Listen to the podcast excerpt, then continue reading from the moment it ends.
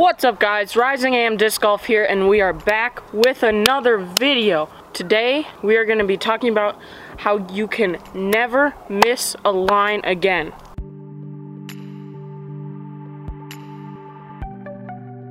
So thank you guys so much for checking out my channel. If you missed my last video, that was a mini review on the Deputy. You can check it out right up here.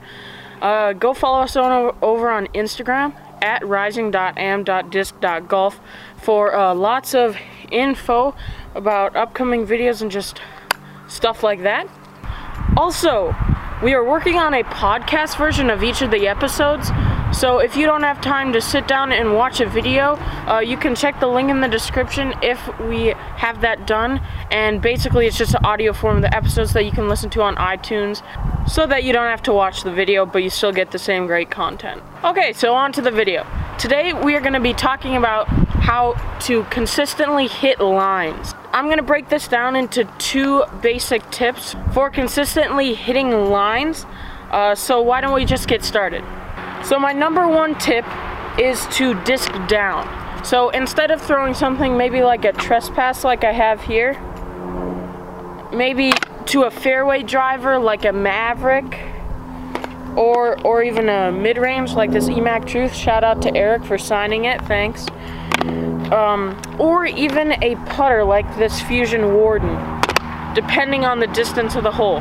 One thing I always like to remember, even if it's like a longer hole where maybe I might be able to reach it with the trespass and get a birdie, par is better than bogey. And if you miss the gap, whether it's a Mando or some thick woods on either side, it's going to be hard to get up and down.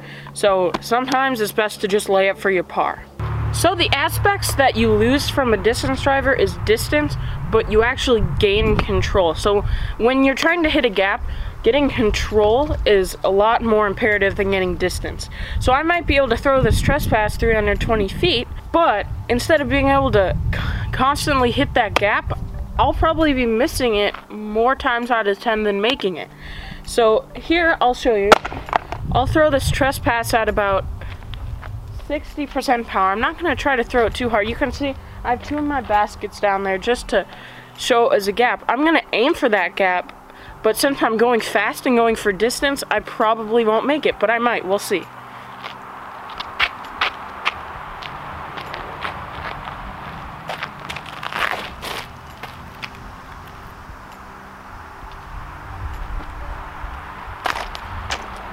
So as you saw, I actually peered the gap and that's because I even slowed down. That's our next point.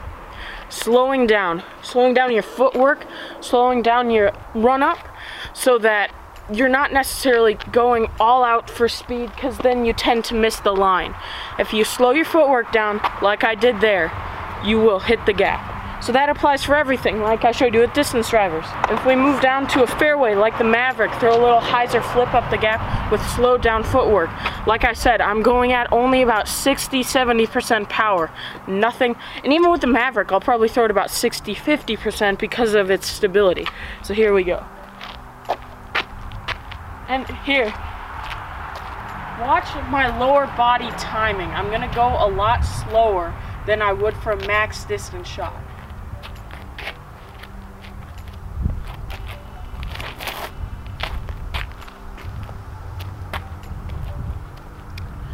And you can see there, I missed that gap because I was trying too hard to throw it too hard.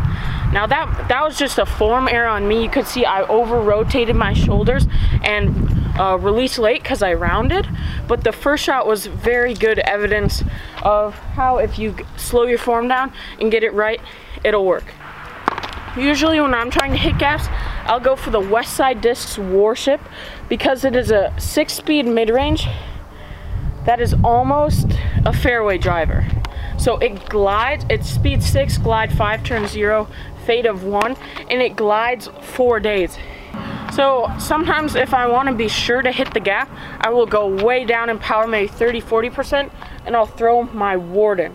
Maybe even a little nose up just to get it through that gap if it's super tight. So here's, here's what that looks like.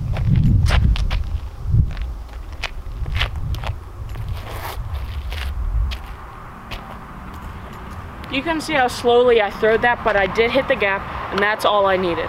So So thank you guys so much for checking out this video.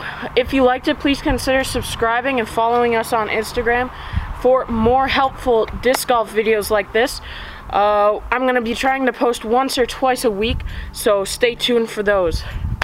Right over there, you can click to subscribe, and over there, you can also watch my mini review on the Dynamic Discs Deputy. Remember, keep throwing Trilogy, and we'll see ya.